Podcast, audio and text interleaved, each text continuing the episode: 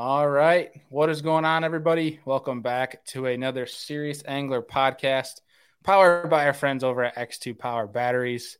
As always, I'm your host, Bailey Egbrett, and joined with me is the captain, Mr. Andy Full.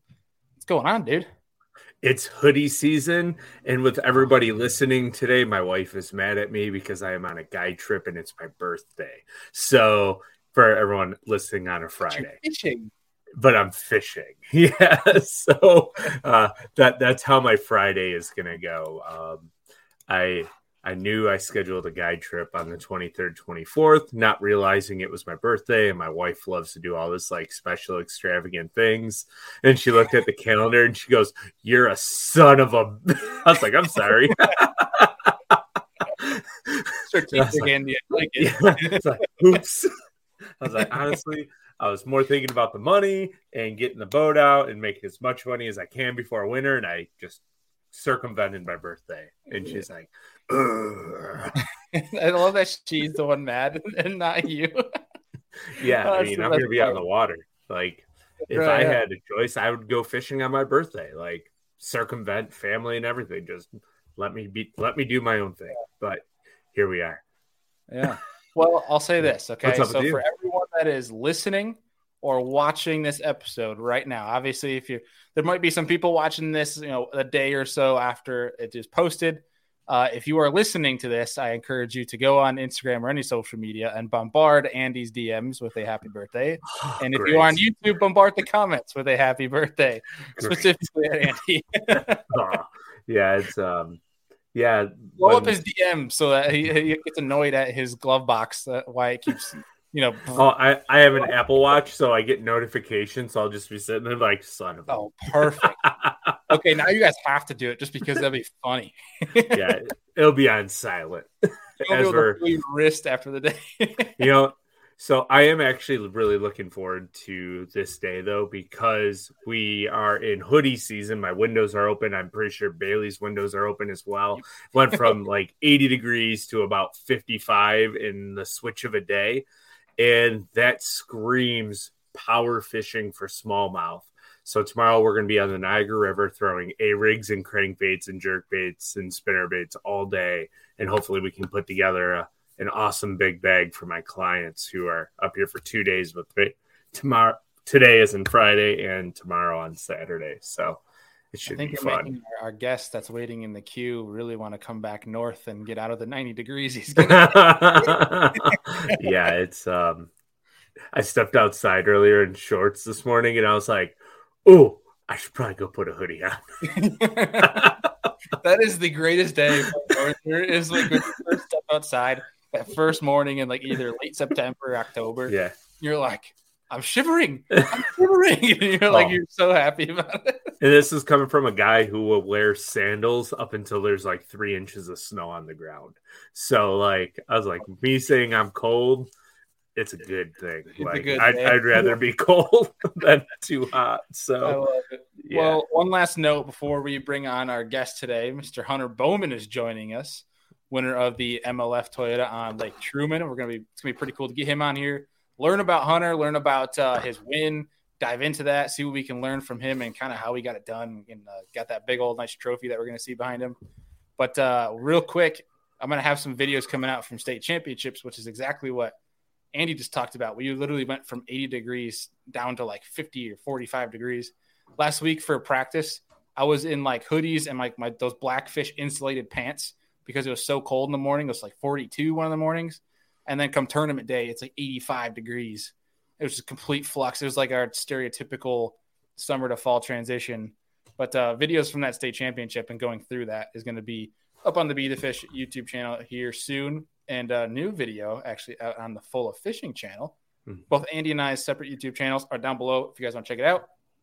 But Andy, I think without further ado, yeah, we should get Hunter on here before we ramble ramble on for an hour about ourselves. I literally warned him so, offline. I'm like, yeah. if you don't, if you don't get us back on track, you and I will go for hours and forget about just endless bantering, good bantering. Yeah, and before we do that, let's just get him on here. Yeah, yeah, here we go. Hunter Bowman, what's going on? Hey, good, good guys. Good day, man. How are you?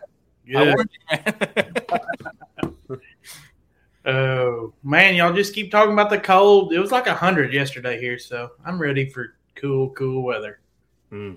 Well, you come up, come up, come on up and join us for some smallmouth fishing. We'll glad you get, gladly get you out in the boat and uh, go smash on some uh, early fall smallmouth. But uh, but dude, it's good to get you out here on the show. Uh, it's nice to kind of finally be somewhat face to face, more like a, a e meet here. But uh, it's good to get you on the show and uh, learn about how you won over at Truman. But before we dive into the tournament, uh, what we do with everyone that's new to the show is how'd you get your start into bass fishing? You know, who introduced you to the sport?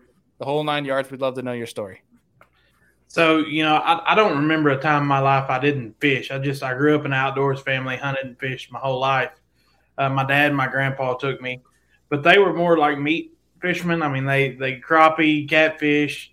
If we caught a bass, we were going to eat it too. I mean, knock the sides off of it. That's just how they fished, you know?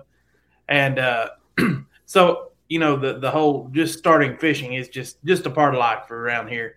As far as the tournaments, when I got in my teens, um, I'm actually an uh, amputee below both knees. I wore prosthetic legs. I played like soccer and basketball. I wasn't real competitive, but I've got a very competitive streak in me.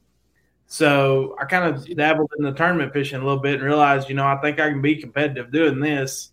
And it just grew into a monster from there. And it's, you know, nonstop. Yeah, well, we can see you're competitive judging by the uh, trophy case behind you. Well, that's awesome, dude. I mean, that I'll, I'll, relate to that in a sense. Like getting out of college, I've been playing sports my whole life, and I was like, kind of like sitting there, it dawned on me one day in college. I'm like, my athletic career is gonna be over like in a year. So I'm like, what the hell am I gonna do? And I was like, wait, tournament fishing, and now I'm like completely obsessed with it to a point where like like you are. It's just been one thing. It's like it, it almost consumes your life. He's Man. so obsessed that I can't even get him to go fishing for like any other species in the winter. Like he's like, nope, not doing it unless it's bass. Nothing, zero. so See, I'm the opposite. I like to hunt, and I that's what man. If I could deer hunt all year, I don't even know if I'd fish. But that's when winter gets here. I'm like, don't talk about bass fishing. Don't tell me about bass fishing. If you got something to talk about a deer, that's fine. If not, just don't talk to me because I'm going deer. But that's I love that. Like nine or ten months out of the year, it's it's wide open on the bass fishing. I hear you on that. I love I love getting in the deer stand, especially during archery up here. Right. Uh, and it's one of those ones where I've heard some guys from the south as well. Uh, like we've had Matt Arey on the show where he's talked about the exact thing where you know when elite season's over, he puts poles away. It's full seat like full blown deer season after that. Yeah. But it's always one where it's like I'm so torn because I want to do both just as bad. so it's like here's the solution: kill one as fast as I can, and then I can go fishing for the rest of the time. Oh, yeah. see, there's, there's, no torn moments for me. I'm like, ooh, it's deer, deer season actually opens tomorrow here. Archery does, so it's like, oh, it's time to go deer hunting. I just got a few tournaments left to knock out before I can get going good. Oh, so you're not going out for opener? No, I'm actually going to be on my uh, anniversary trip. oh, so, well, congrats. Well, thanks. Enjoy. Yeah. Well, dude, so kind of talk to us about like the so you got into the tournament scene. What's kind of been like your road? So obviously, you've been fishing. You know, you won a Toyota recently, but uh, what was kind of the road for you going from locals to where you are at now? So uh, I fished a bunch of team stuff for years and years. Uh, my cousin, I fished with him. I grew up with him. I mean, I still the, the the guy I learned how to bass fish with is still my tournament partner now when I'm home, which is pretty cool. Um, then you know, probably I graduated in 05, so probably around that 05 to 07 range, I started fishing as a boater and some BFLs and stuff the old uh, Bass Weekend Series. I don't know if y'all remember those. Yep. And then kind of, I I was kind of off and on, man. Fishing's such an expensive hobby, business, whatever you want to call it. But you know, like I'd fish the at the time it's Toyotas now, but it was like the EverStarts then. I'd fish a year or two of the EverStarts, and it's like, okay, I need to do something else so I can pay for them again. Then you know, I go back to BFLs and stuff. Then I go back to EverStarts and Costas, and as they changed through the years. But uh, but just kind of slowly worked my way up. Um, in 2020, I got a call from Brad Fuller of the National Professional Fishing League, the NPFL, and I had turned in an application. He, he called me. I, I, know I remember exactly where I was at, and he said, "Man, you know, we've looked over your application. We'd like to invite you to be an angler of the the inaugural the inaugural year of the NPFL, and so I you know I prayed, I beat on some doors of some sponsors and rounded up some money and started last year in 21 with NPFL. That's has always been a goal to fish at a national level, and so I started doing that this year. I decided to add in the back to the Toyota series like last year the Toyota went to Dardanelle, which is home to me there or close to home in Russellville, Arkansas.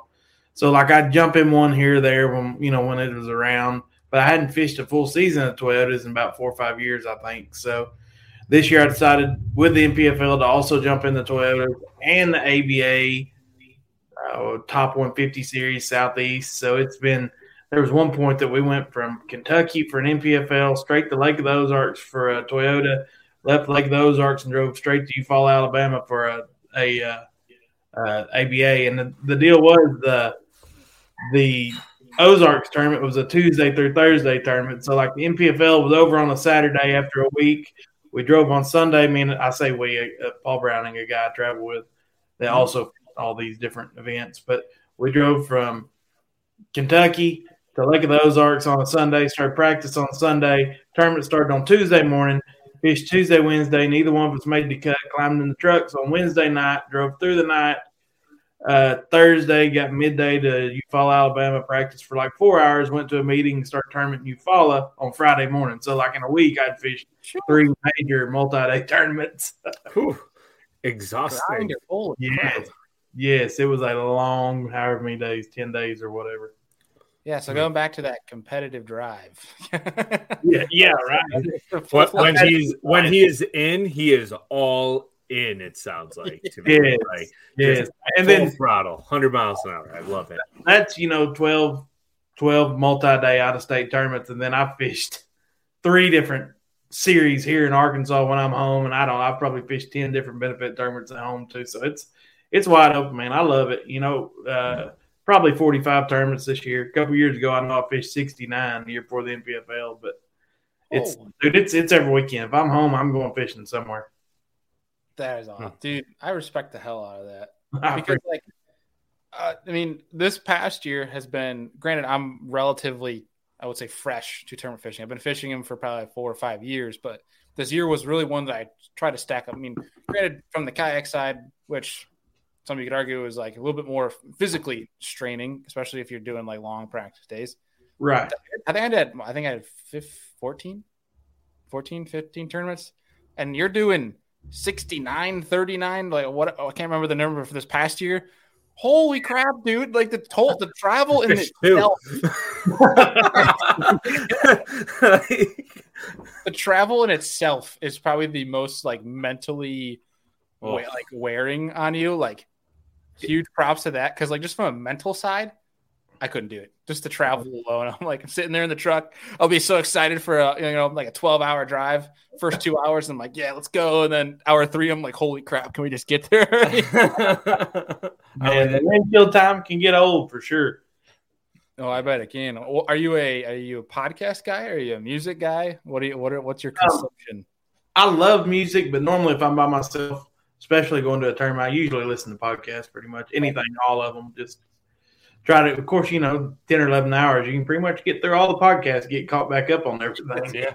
That's right. That's when you browse your contacts, looking, looking for buddies you haven't talked to in a while. That's right.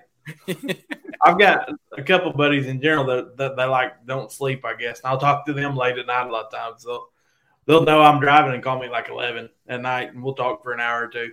Oh, perfect. That's a uh, time away from the wife. That's what that is. yeah. yeah. At 11 o'clock at night, the wife is probably sleeping. Yeah. That's right. yeah. Oh, that's funny. Well, dude, let's let's start diving into uh to Truman. You know, like for that event, you know, talk, talking to us about what your mindset was, kind of where your head was at going into practice. Like, kind of what was the lake setting up like, and kind of where it was your mind at in terms of how you're going to approach it.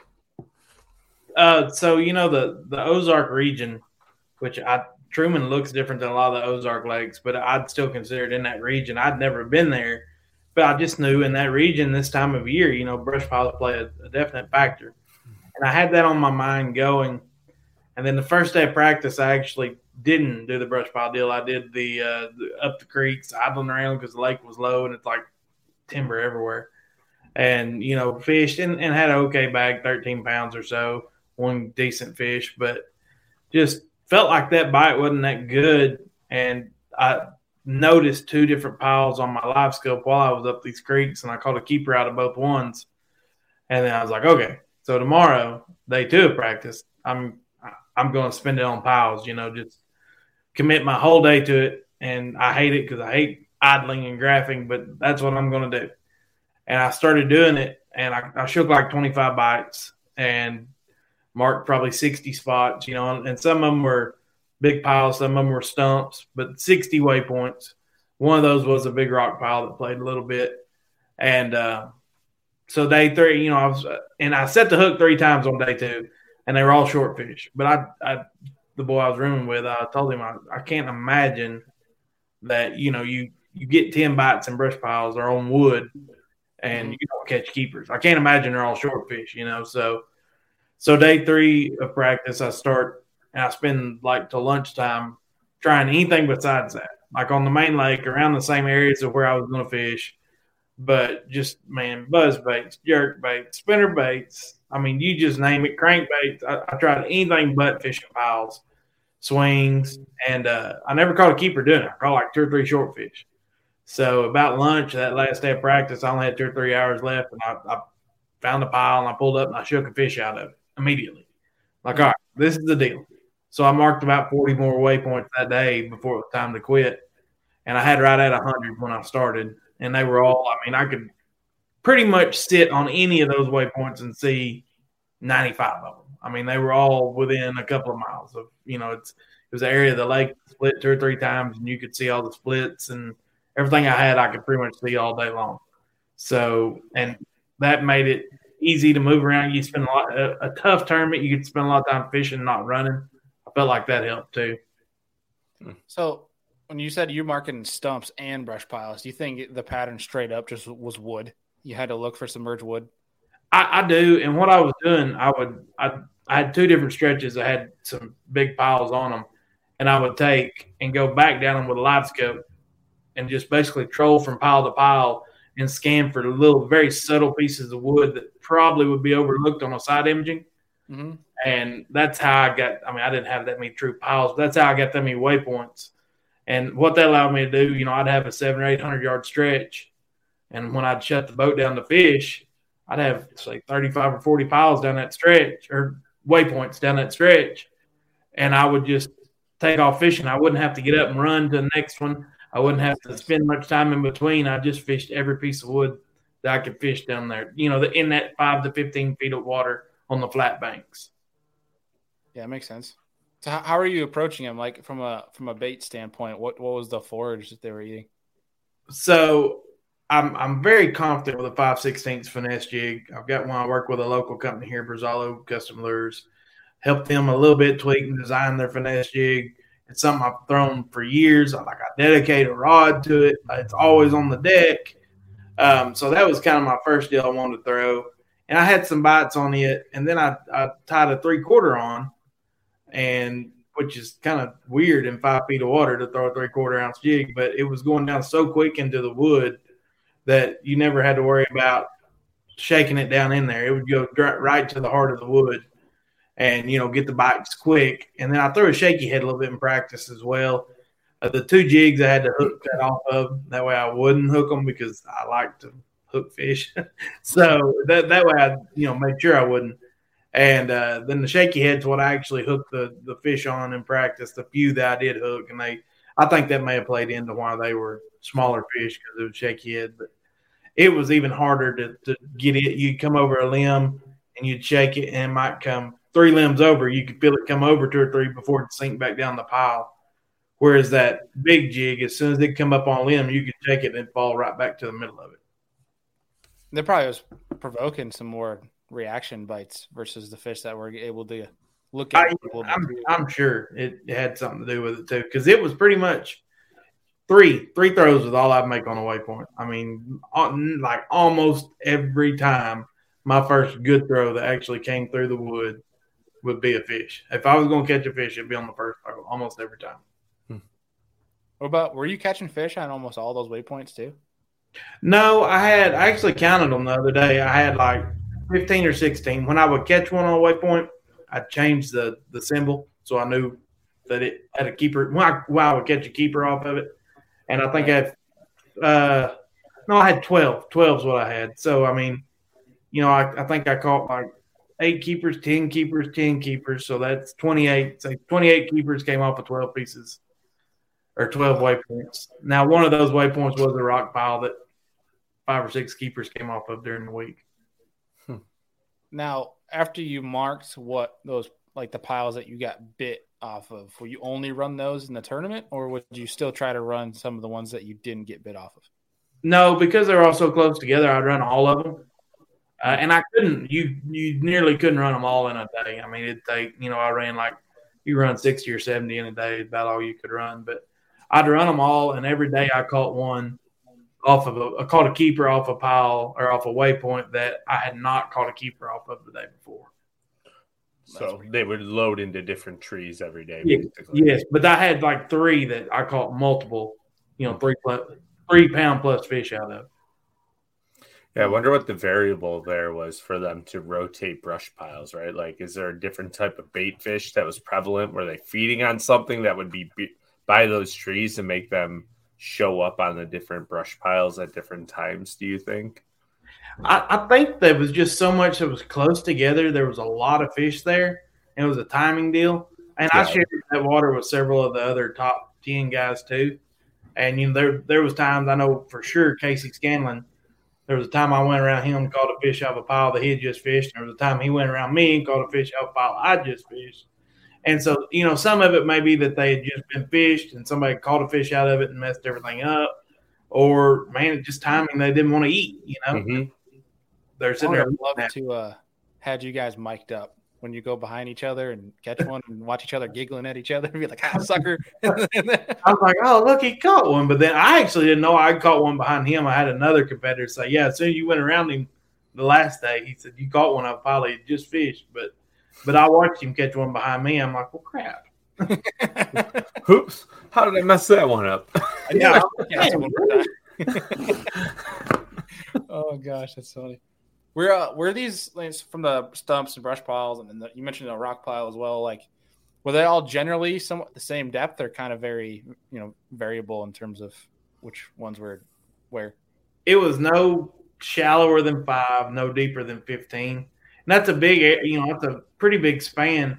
Like the last day, I caught a five and a half out of five and a four and a half out of 15. I mean, it was just, if it was deeper than 15, I would never make a throw at it. If it was shallower than five, you could see it pretty much. But, you know, and, and I tried, like, I, I just kind of kept my range there. Everything was in that, and I'd fish, you know, and I might catch a three pounder out of 12 and a three pounder out of four or, you know, five, whatever, up there shallow. But, and there was a few pieces of wood I could actually see that I flipped and had bites in practice, but I never had bites on them in the tournament.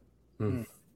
That's intriguing. Like, did you not like find piles or anything deeper than that, or was there like a what do you call it? Um, oh gosh, I'm, I always lose this term. What is it called when there's like the there's no oxygen below? Thermocline. Yeah, yeah. I always forget that dang term. It happens to me all the time. yeah, that, that that's a tough one for some people to remember. Oh, it goes in my mind. I'm like thermometer. Nope, that's wrong. What is the term? I'm looking for a thermometer in 45 foot of water. Have you seen it? Man, I did see a thermocline on my graph. I, I really, off the top of my head, don't remember, but it was fairly. It was shallower. I assume that's what it was. I was seeing. It was. I think it was less than 20. So that may have had a, an effect. Hmm. Uh, really, most of them were 12 or less. But the last day, I caught that one out of 15. But I basically like the first pile I, I threw on on day two of practice was 15, and I shook a bite out of it. So I was like, all right. So I kind of just, if I hadn't shook that bite, I probably wouldn't even fished anything in 15. But I kind of kept that in there. And I feel like maybe they did get to a little bit of the deeper piles as the pressure was on by day three. You know, I, I caught less shallow and more, you know, 10, 10 to 15 on day three. Gotcha. Okay. With, uh, with brush piles, because I think a lot of people, I mean, especially us northern folk that don't have brush piles, Right. there might be some people that kind of approach them.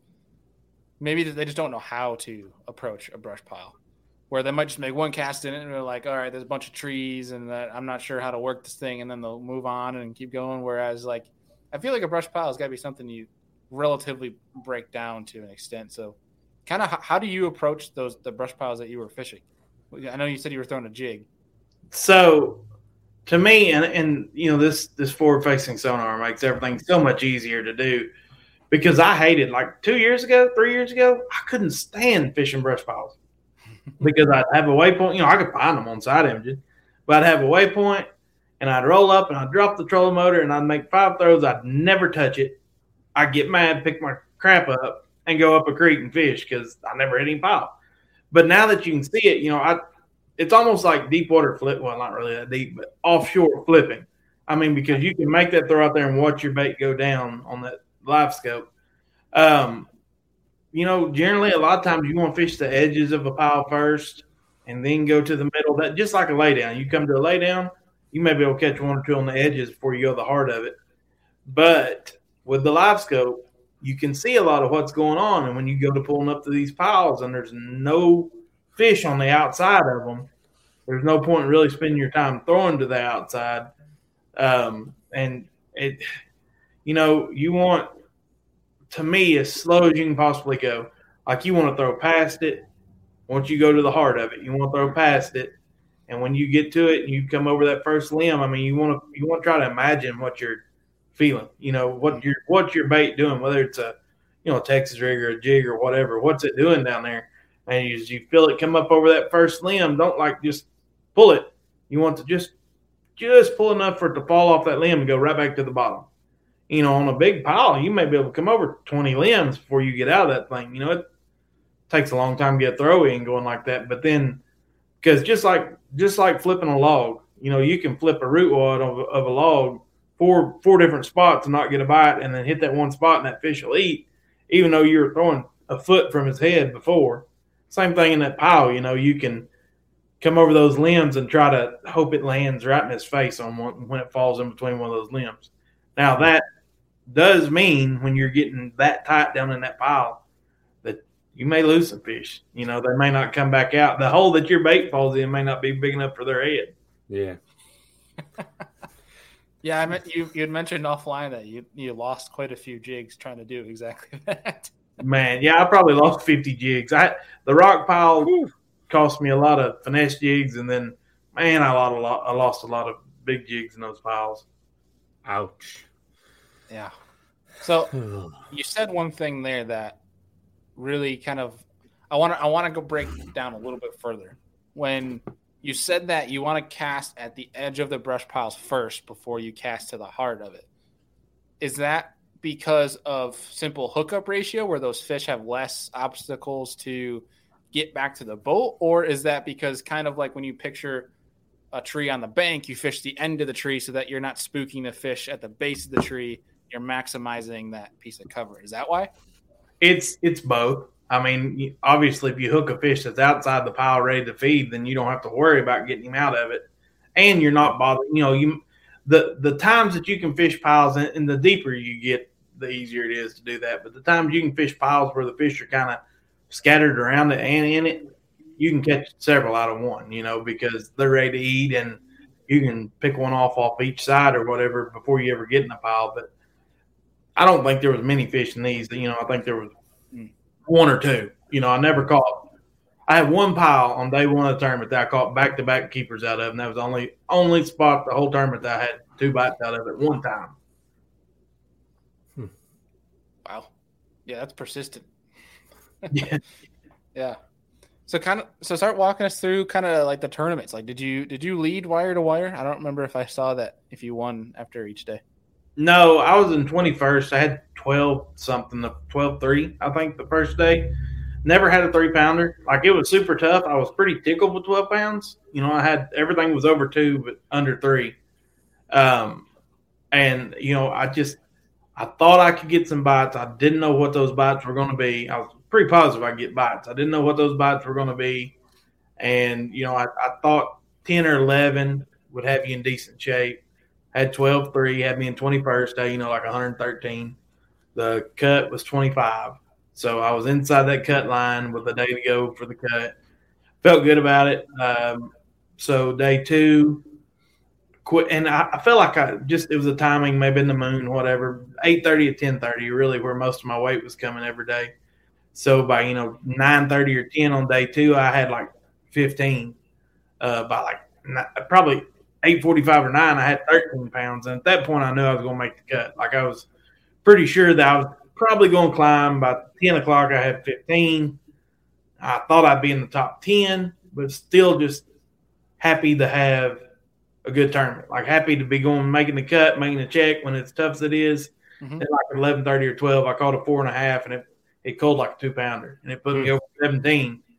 And you know, I had 17 and a half roughly, I think, on day two.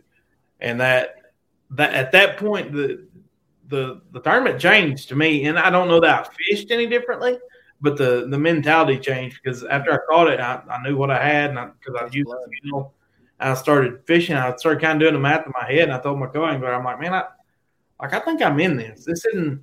I'm going to make the cut. This is. I don't know how good they're going to catch them, but the biggest bag of day one was 18 pounds even, and they were mm-hmm. like one 17 pound bag, and then 16 and 50. You know, there wasn't a whole lot of good bags. Yeah, I had 17 and a half, and I was like, man, I I really think I'm going to be in this. The, the dude leading it may if he catches 18 again, I'm not going to be there. But you know, if he slips, I'm really going to be in this thing to have a real good tournament. And then on day three, I, I, was in fourth, is where I was when when I ended day two, and then it went into day three, a pound two out of the lead. Still knowing I was in it, but having that, you know, I'm still a pound out. The, the three guys above me are like the guys to be, especially the top two were like the guys to beat on that lake. They they team fish together on that lake. They, I mean, they are the guys to beat. And uh, so I, you know, still no pressure. Like I'm a pound two back. If I climb a spot or two, I've had best Toyota Series tournament I've ever had in my life. You know, and again called them early and had seventeen something by ten o'clock. Whew. Knew I was having a really good tournament. You know, at that point, I had so at, at like nine or nine thirty, I had four fish that weighed ten something. One of those was a Kentucky that weighed like a pound seventy, and I caught a five and a half. And I had over sixteen with that Kentucky still in the boat. I'm like, oh man! And I actually, man, I'm pretty level, and I got I got shook up. I, I was like, man, I told my coach, I was like, we need to just chill for just a second. I need to retie, and I couldn't stop shaking long enough to retie. I was like, I love this, it. This got real because my number was 17. Like my, I thought 17 would put me real close to being able to win a tournament. And at that point, I'm at 16 and a half, knowing I'm going to get a, at least a two and a half pound bite just because the size I was catching, you know, and, and, get rid of that Kentucky. And I was at, you know, almost there. And it's like, man. And I, of course, I called two or three times there and I had up in the 17s. And at one o'clock, I felt like, like I, I felt like I had a good chance to win, but I didn't know what else to do. Like the bite died so bad after lunch. I was just fishing and I was going in between waypoints, and I actually scanned with LiveScope, and I saw another pile that I hadn't marked. It was a like a great big pile, and it was in 15 feet of water. And I fired in and immediately got hung or got a bite and caught a, hooked a fish and got hung. And uh, man, I went up to it and I kind of went around it, and the fish was, was so piled up down there that he wouldn't even move. Like he went from moving to just not like you could barely feel him shake, and then all of a sudden there was nothing. I could pick up and feel the limb move, but I couldn't feel the fish move. And I told my co, I was like, man, I think he's, I think he came off, you know. And he walked back there to start fishing. And I actually trolled away from the pile and held my spool, my line to break the line. And when it like it got to that point that's like going to break, this four and a half pounder comes rolling out of the water back there at the back of the boat where the pile was still hooked. I'm like, oh my gosh. And the co runs up there and grabs net. We net it. And that put me over 18 and a half. I knew it ended up being 91, but I knew I was over 18 and a half. And I'm like, oh man, like this is, this may work. You know, I, I was scared one of those guys was going to catch. I was like, if I'm catching 18, one of these local guys is catching 18 was my thought. But mm-hmm. man, it, it just worked out. God is good and it worked out. That's yeah. all. Like you're literally seconds away from breaking your line and that thing comes up. and goes, "Wait, wait for me."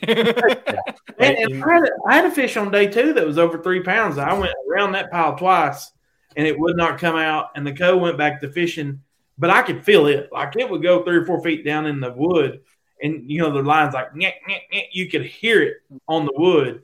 And I'd pick back up with all I could pick up, and you know, the, the line just make noise, you know, and just it's like that. Oh, you know, that's messing that line up bad. And fi- like, but I didn't want to break it because that fish was still swimming several feet down there. And that went on. Well, I held pressure on it and took a drink of Propel that I had, like Gatorade, because I was just trying to let the fish swim out. I was just trying to give him time. And he eventually just rolled out, and just laid on his side, and it was over three pounds. I mean, that made a big difference on day two. Hmm. That's awesome. Especially, I think after you caught that five and a half, you probably just started giggling to yourself. You're like, "Them boys got to catch him." that, that's what I was like. Man, they're gonna have to catch him pretty good. And after I caught that last big one, I was like, they're gonna have to sure enough catch him. I said, I, I said if I could catch one more good one because I still had two under three in there. I said, and one was like two sixty. I said if I could catch one more good one, like four pounder, it put me at twenty. I said I don't think they can catch me at twenty. And my coach like, uh, buddy, I think you've got it one. and I, like, well, I don't know. I hate to just admit to that just yet. Just yeah. quick as I do, they'll catch a big bag. Yeah, you can't count your chickens before they hatch, right? Yeah, for sure. Been there way too many times. Oh yeah. Freak wow. things happen, man. Freak yeah, things happen. But yeah, yeah. I, I think that's a good mindset to keep. Is like once you taste blood, don't let up for the rest yeah. of the day. Always, especially on day head. three or the final day. Like yes, for sure, out for heads. yeah, while pulling a Timmy Hortons and you know and ordering a pizza at 10 a.m. might look cool once. you look real stupid if you do that and you lose. yeah, we didn't have that kind of lead by any means. yeah, that was a very special circumstance up there yeah. playing for Timmy. But um, yeah, yeah, you know, the other thing you can say too is when it's your time, it's your time. Everything just kind of goes right. And you yeah. just know, but you can't, like you said, count chickens before the hatch, right? right. Like, because as soon as you do that, you're going to finish second. You're like, dang, gun it. like, you're right. It happened again. and I told him on stage, I was like, man, there's fish. I weighed in fish this week that should never come in my boat. You know, mm-hmm. just, just your time, man. Yep. That, so, this saying I'm so torn about because like when you have those fish that come off and you do everything right, you're like, man, I guess it's just not my time. And it makes you feel better a little bit about yourself. Uh, yeah. They're like when you're catching them and you say that and you're like, hmm. Like you kind of just think to yourself, you're like, am I just saying this to make myself feel better? right. Yeah. It's like sometimes. Sometimes. uh, oh, I mean, there are times though where it's just like, stuff you do everything right stuff just literally doesn't go your way. But for your case it went your way and you came home with a nice check and some uh, that beautiful trophy back there. That's right. Yeah man it, it does. There's so many times it doesn't go. You're you know i, I cried the blues all last year in the NPFL that I, I had fish and not like that where they're in the trees and you can't get them out. Like fish on a jig hooked buried up jump and come off halfway of the boat. Like I lost fish to have a good tournament every NPFL last year, and I just I was like, why? You know, but sometimes it just isn't meant to be. But it's definitely there's a lot more that goes on than it's oh I tried to break my line and a four pounder swam out and into the net. You know, it, it, it's funny too. Like whenever you do try to do stuff like that, like to pull it off, you're just like, oh, he's still there. But if you didn't try, he would have came off. Like if you oh, kept yeah. just circling around and trying to like pop him out, he would for sure came off. Oh yeah, for so, sure. The tug of war won again. yeah. well, that's what they say, right? Is always keep constant pressure. Of like if they get wrapped around something, if you can keep constant pressure, a lot of times they'll work themselves out, or you'll break your line. Well, and you know the the one on day two, I gave it slack. I got, I got, I sat there so long. I actually fed it slack, which is just against everything. Yeah, it's but against the entire book. I was already, you know, to the point. I was like, well, I'm not gonna get this fish out. So I was like, it would take off swimming. I'd just feed slack till he quit swimming, hoping, man, whatever, come out the other side and I net it and then cut my line or you know what. I didn't care if it came out. It just, you know. But I remember I was at Lake of the Ozarks for a regional a few years ago, and I, I broke like five off in one day that I could still feel them. But I was catching them in like 35. But you could feel them in the wood and you just, I mean, it'd go like 10 minutes and you'd finally just back up and break them off and know they were still on the line when you broke them off. But, you know, that's, that's, blame that on the line. Do that's what? all, that's all the line's fault, not you. You did nothing wrong. We'll just blame the line. That's right. Should have pulled the whole pile up with the fish. Yeah. Hilarious. well, dude, congrats on the win, man. Yeah, Because that's congrats. that's freaking awesome. I mean, it's it's one thing to uh, obviously do well. It's another thing to win, and it's another thing to win and then play it out the way you played it out. I mean, that's Wow. pretty like because you found the deal. Like you uh, you probably didn't think it was the deal after day one. Where you're like, I'm not, you know, I'm not getting any size or anything like that. But it was like it was one of those tournaments where it's what you ask for. Every day you get bigger in weight. Yeah. Those seems like the ones like those feel like the best because you're not out in front after day one and it's like slowly diminishing. It's like I found the deal right at the right time. Yeah, I, I was telling the guy that the other day. The the guys whose weight goes up every day in a multi-day tournament wins the tournament. hmm And I'm normally the guy that's not. You know, the NPFL fishes three days, no matter, no cut. So you know, normally I've got two decent days and one not. You know, but it's usually first day is usually my best. So it's after it was over, I was like, man, my weight went up every day. Just like I tell everybody, if your weight can go up every day, you do well. So I got to figure out how to do that more often. Yeah. Technically, if you just catch a really small bag on purpose on day one, your weight will go up, right? So then you win, right? what I did earlier this year in Tennessee. I had like four pounds. I'm like, what's this? I bet my weight goes up tomorrow. And it did.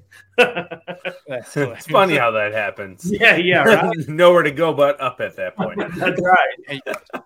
you catch 25 on day one, you're like, either I'm gonna have a really good tournament, I need to throw some fish back. yeah, right. Oh man. Oh, that's awesome. So going back really fast, you had mentioned that you've been uh, you throw like a very specific rod for finesse jigs. Uh, Walk us through what what your setup was for that. So on the finesse jig, I throw a Denali Kovert 7.2 medium heavy, and it's got plenty of backbone to set the hook, but I can still throw that light jig. It's a 5 16th jig, is what it is. I can still throw it good, and it's like, man, I'm telling you that that rod. You can ask anybody that's fished with me. That rod's on the deck every day my boat hits the water. And then on that big jig on the three quarter, I was throwing a Denali Kovert seven eight extra heavy, which sounds like a broomstick, but it's not. They got a lot of tip to them and it gives you a lot of rod there to really pull them out of stuff. And then 17 pound fluorocarbon on both, both setup. Straight 17? No, Straight no leader. No leader. 17 fluoro. I'd seen some guys like I mean, what, what was it? Uh, it was Ray Robert Classic where they were flipping wood with straight braid. That Yeah. Oh, that's dangerous. Because that braid's gonna dig right into that wood. Yeah. I'm not a, I mean, I throw braid like on spinning reels with a leader, and anything top water, I throw braid. If I'm punching, I'm not a braid fan. fan. I try to avoid it if I can. Mhm. Like I'd rather even punch with a heavy fluoro versus braid if I can get away with it. Sometimes you can't.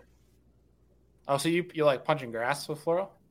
Uh, I like it. Like I said, sometimes it doesn't work, you know. But like if you've got a two ounce weight, you're gonna need braid on the other end. But sometimes it you can do it, you know, decent with a heavy like a 25 or 30 fluoro.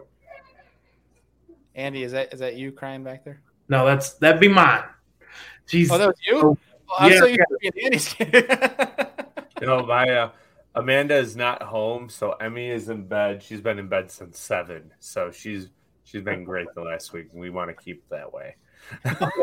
15 month old that's not having a good afternoon. Oh no, I remember those days. I'm sorry. Uh, we got another one be here in November, so we're gonna have two in diapers very soon. Oh, Good congrats. luck. Yeah, yeah, thank, Congrats. thank. Well, it's, it's usually with Andy. His uh, his daughter is always making. Well, no, I shouldn't say always. Every now and then she'll make noise in the background because she's. I think she just wants to be a special guest. Yeah. That's what it is. Well, yeah, I, I think what like three weeks ago she was like singing in the bathroom and it was like echoing through the entire house. it was our intro music. That's all. Yeah. Yeah, that's uh, that's the way it goes around here usually. Well, Hunter. So tournaments aside, right? You're going out fun fishing. I mean, if you have one way you want to fish that you choose to fish, well, what are you gonna do? I'm gonna throw that little jig in current on rock. That's like Okay. rocks, river grass, stuff like that. Like river, river, just river fishing in general. I Love got throwing a little jig around. you. so you kind of more like a, like a backwater kind of guy, or just wherever that you can place that jig. uh main river more the arkansas river here is home and it's uh you know we've got i know some rivers you don't do as well on the river. You have to get in the backwater but here it's you know you can fish jetties and different stuff. A lot of jetties will have river grass on them willow grass i call it river grass. But you know i, I stay on the main river most of the time. Hmm. i love current. Current makes them so predictable always. One hundred percent. Even if even if they're in a stagnant mood, you can find current bass and they will still eat usually because they're for one reason to eat. yeah, I mean, when I, I've done like different expos and stuff where, you know, and that's what I try to explain to people. I usually try, I like to do my stuff on river type stuff because that's what I'm so comfortable with. But it's like if somebody, if, you aren't very hungry and somebody said a burger across the room, would you go get it? Maybe, maybe not. But if somebody threw it at your face, you're probably going to eat it because that's what they do with current. I mean, they set up and everything comes right by their face while they're sitting, you know, in a current break somewhere. That's also very true. Yep. Current is always the negator. It Yes, Rick Clunn that said that. unless you have a wind going the opposite direction of the current, then it's never fun. But This is very Yeah. Uh-oh. Do we lose Hunter? We are frozen in time with Hunter.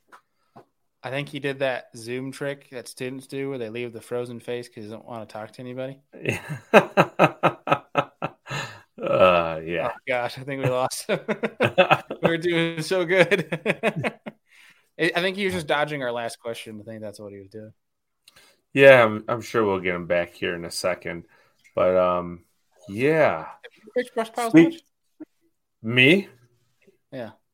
No, not really. I was gonna go on the river topic, and um, tomorrow, like the Niagara River runs southwest to like northeast, and we're gonna have a northwest wind, so it might be a little tricky, but we're gonna go throw a rigs and crankbaits and hopefully So crack them pretty good. Yeah, it's true.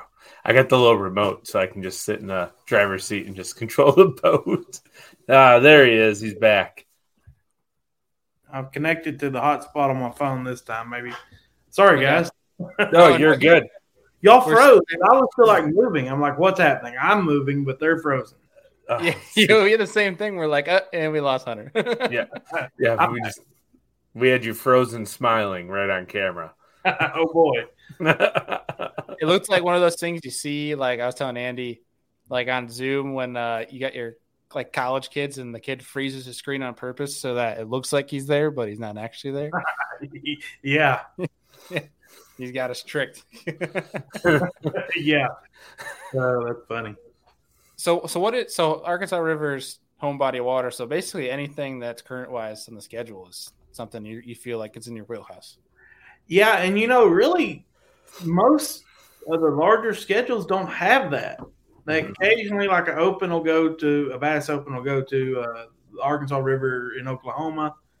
There's some Mississippi River stuff, but as far as regional, that never, you know, that's kind of outside of the region I would fish, like Toyotas and stuff. But you know, like Tennessee River doesn't really count. I mean, there's current, but it's not the it's not river fishing; it's ledge fishing. So you don't have a lot of options for that river type fishing like I like on many schedules. You been up to La Crosse? I haven't. I want to so bad. That sounds exactly what you're talking about. Yeah, like I want. I keep waiting for a schedule to go there, and I, that I'm fishing. I hadn't. It had never lined up. And I, I think I don't know anything about uh, Tidewater, Tidewater, but like the uh, was it the James? James. Yeah, Yeah. I think that stuff would fish similar to how I like too. Other than the tide, that might completely screw me up. I don't know. Yeah, that thing is. Can You guys hear like oh yeah, I heard him. he's having a dang concert back there. Cat. He's jealous. Yeah. Good grief. yeah, don't let your fiance get a cat.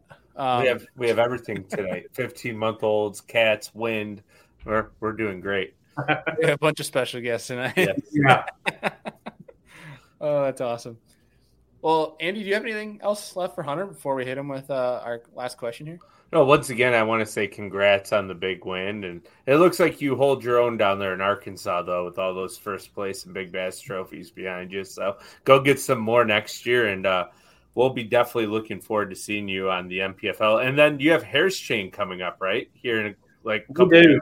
First week in November. Yeah. So good luck down there as well. Thank you very much. I appreciate it. How do you feel in Florida? Do you like it? Man, quick story. Went to Florida last year, first time, and about the national anthem of day one of the tournament, my wife called and said, "I'm in labor." wow. So I fished about two hours till I could get a flight. Flew home, uh, weighed in my two fish I had. Flew home, had the baby the next morning. Got on a plane, flew back, and fished my last day in Florida oh and had my. like 14 pounds. Had a decent day. Yeah. And then, uh, now she's due like two or three weeks after I'm going to be in Florida this time. So I'm hoping for not a repeat of that. But fingers crossed. But I liked Florida during practice. I didn't really get to fish much of the tournament, but it was a nice practice. yeah. I won enough. practice. That's all that matters. And I know you guys are lucky I wasn't there. right. Uh, so I do have a question in regards to that. Like, you knew your wife could possibly go into labor during that tournament. Was your practice just like a fun fishing practice? You're like, you know what? I'm just going to stick some fish because if I don't make it through the tournament, at least I was able to catch some while I was here. No, you know, actually, and we talked about it before the season even started. It's like, look, if this isn't something I need to be going for, then like let's regroup. If we're even going to fish this year, just you know, get an exemption and wait. And uh, she said she wanted me there. So man, it's it's all business. When I got there, I just at that man, I, I'm pretty good about turning everything off. You know, when I get in the boat, and at that point, it was business, and I was hoping the phone didn't ring, but it didn't didn't work out that way. But that's you all. Right. You didn't get blessed like BP did. Do what? I said you didn't get blessed like BP did at uh, Pickwick. No, but man, luckily, you know, he ended up not getting back in time. So luckily, I was home when she was born. That's I'm I actually watched his deal and was so thankful or listened to him or something. Was so thankful that I did make it home because I know he didn't quite get there. Yeah, he put that on his uh, his YouTube channel. That was pretty powerful stuff. Yeah, yeah, yeah I, sure. I, missed that one. So yeah, you have to go back and watch that. One, it was just a good episode in general, but uh, but two, that yeah, that was pretty pretty powerful stuff. Good grief, can't can't make it with mine. Um, well, dude, let's uh let's hit you with our last question uh, of the night, and then uh, we'll let you go. I'm in. All right. So everyone that listens to the show knows what question's coming, but for everybody that is uh, for our new guests on the show, get, we get you guys this question, and that is if you could sit down with three different individuals, uh, they can be alive thousand years ago, they can be alive today. They don't even have to be in the fishing industry, uh, and have a steak, have a beer, pick their brain. What three people are you going to invite? Oh, um, we're gonna stay towards the fishing industry. Gerald Swindle, Brandon Palaniuk, and Jason Christie. Ah, okay. All right. Now I'm gonna slap you with the why for each of them. Man, all three of those I've looked up to for a long time. I feel like Jason Christie's like the baddest man to ever bass fish. Like he's so scary, especially if he's behind you and you're leading or whatever. Uh, Brandon Palaniuk seems like he is. He's getting to that point. Man, he, is at that point now. He's definitely scary, but he like smiles. Christie's like, you know, he doesn't. he's like a bear. yeah, but uh, Palaniuk is just he's got it figured out on the business end of it. I'd like to talk to him about that, and then then Swindle is just hilarious. he's just a nut. I'd like to, and we hunt. I mean, I hunt, and he hunts a lot. I know, so those are three guys. I've got a lot of friends that have, have fished professionally for a long time, but those three guys I've never got to actually visit with. I was actually Christie's camera boat when he caught the winning fish at Lake Dardanelle, so that was pretty cool. But but yeah, those three guys would be cool. Just keeping the fishing industry and name those three guys. Heck yeah, dude, that's awesome. Sweet. That'd be a fun three. That'd be actually a very interesting dynamic. Christie would like sit there quietly the whole time while the other two talked. Yeah, he'd be like, you joke because like I, I've seen Swindle and BP look like good buddies. I mean, BP sat on his lap at Fork on stage, so I'd say they're right. Good. Christie's be sitting there like these jokers. no, no, it'd be fun. We've so we've asked this question to a lot of people now, and uh, it's kind of be interesting, like just when you think about the, the the trios that people are listening off, and just like the dynamics of how those people would communicate together. Okay. Right. Times we need to make one of these actually happen, Andy. like Yeah. we need to be like, all right, this is what we're gonna do. We're gonna get all these people. We're gonna actually have a round table. We're gonna cook you steaks. We're gonna Yeah. get you some beer. We're gonna It'd see be what the next talk about. like I think one of the oddest ones was like I forgot who the pro angler was. I think it was like Clunn, Einstein, and like um Elon Musk. And I'm like, what is this like? like that is quite the combo. Yeah. Yeah, that's quite a. I don't know if I could handle the philosophical conversation that goes on there. Yeah, that'd be, Yeah. don't that'd be a wild one. for that conversation. It's gonna be a lot, it need to be a lot lighter for me. We can't be getting too serious. It's gonna have to laugh if I'm in Yeah. there. As like soon as big words start getting thrown around, I'm like, I'm out. You know, Yeah. that be a couple another beers, another beer or five. Keep up. lighten them all up a little. That's right. That's awesome. Well, Hunter, dude, seriously, thank you so much for taking time out tonight to Yes. come and talk with us. We learned a bunch from you, uh, and hopefully, uh, we'll get you back on the show here soon. Hey man, I appreciate both of y'all very much. Thank y'all. Yeah, Yeah, you have a good night. always got a seat here, and uh, we'll be talking to you real soon. Sounds good. All right, boss. We'll see you. See ya.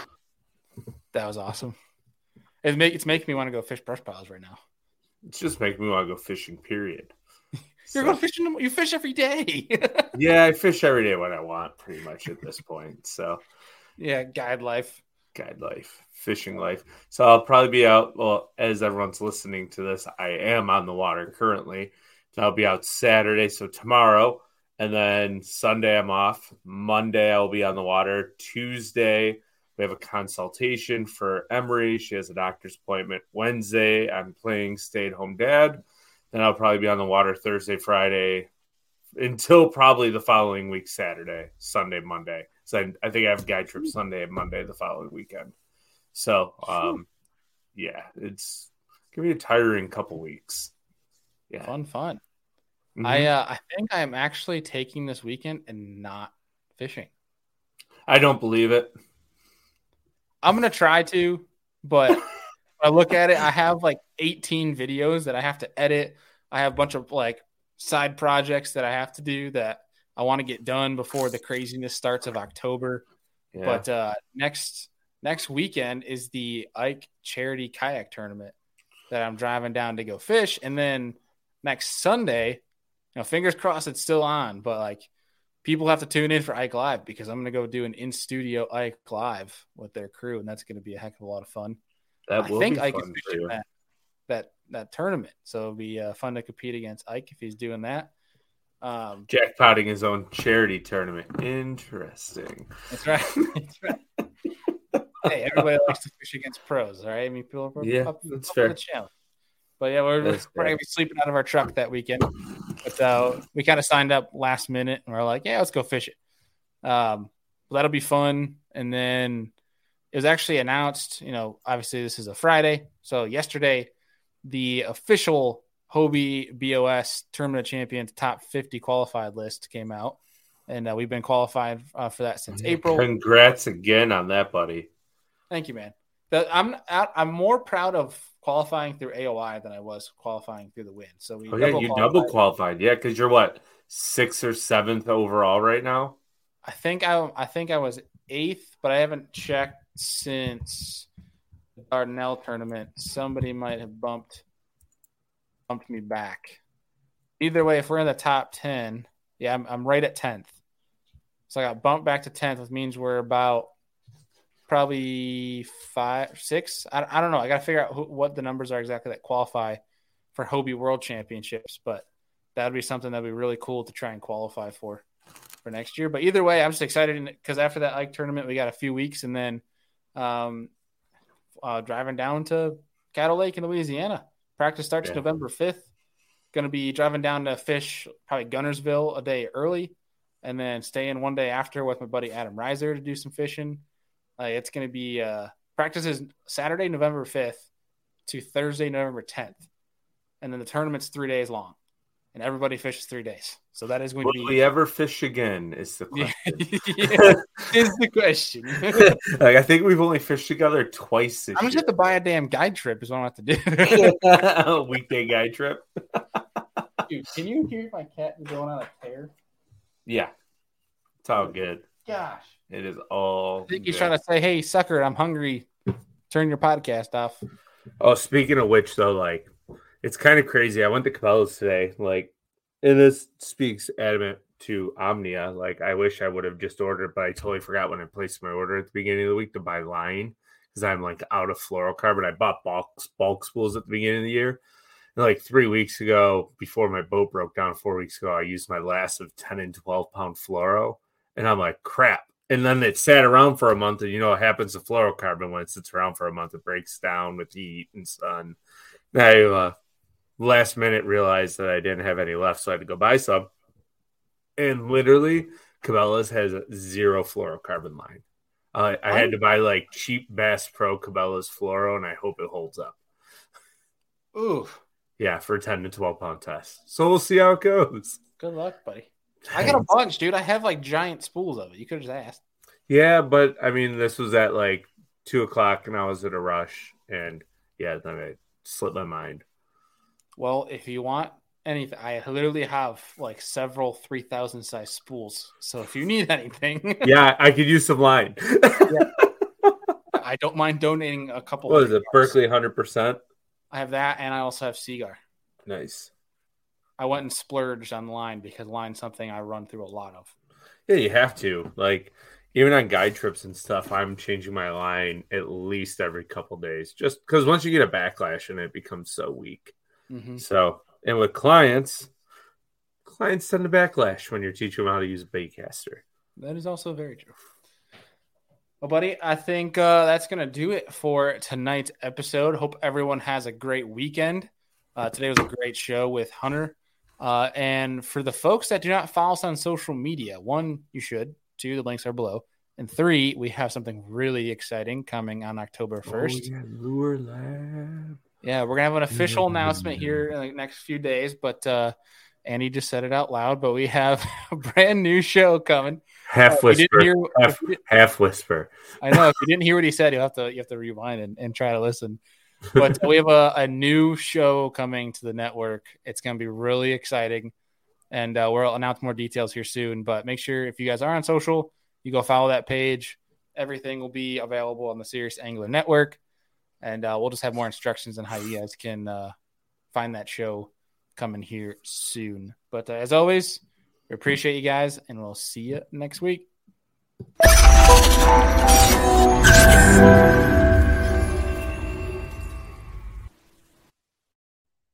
Well, that was an awesome show. Hope you guys enjoyed it.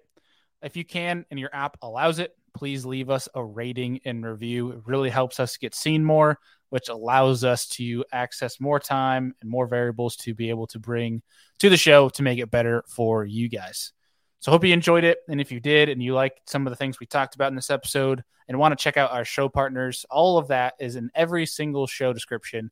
You can click down there. It's got all of our discount codes, all of our links to our show partners where you guys can go and support the people that support this show and help us make this show happen. And of course, this show does not happen without you guys. You guys know we appreciate you.